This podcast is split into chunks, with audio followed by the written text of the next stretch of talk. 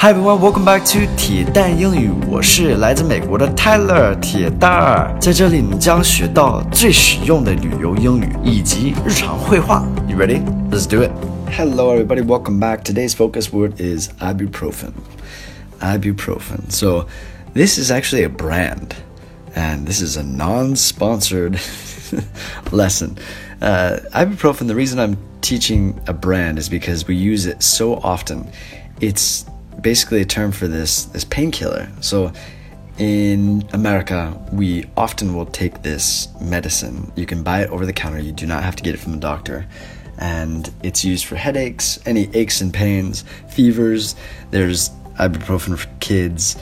Uh, it's it's great. I mean, I use it for headaches mostly, but it's good for uh, any sort of inflammation, fever, all that stuff. So 这个就是一种止疼药。Um, yeah, so let's get into today's dialogue and go from there. I think I'm coming down with a headache. Do you have any ibuprofen on you? As luck would have it, I do, you pill popper.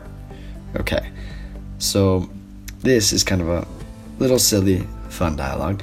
I think I'm coming down with a headache. We say this I'm coming down with a cold, I'm com- coming down with a fever. It just means like you feel 呃亚健康，就是马上要有的这个 症状。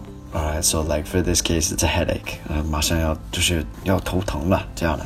Do you have any ibuprofen on you? So we say on you is like do you have any? Alright，就是你带没带这个止疼药？As luck would have it, I do. You pill popper. As luck would have it, it just means like what? I do. I happen to have it. It's like oh, you got lucky. So we say that. That's a phrase. As luck would have it. Blah blah blah. I do. Well, yo You pill popper, and this is a joke. He's joking with him, calling him a pill popper. Pill popper is a term we use for people that take pills, like a lot of pills, and maybe abuse that um, method, like taking pills, like kind of addicted to pills, kind of thing. It's a pill popper. So this is just a joke here.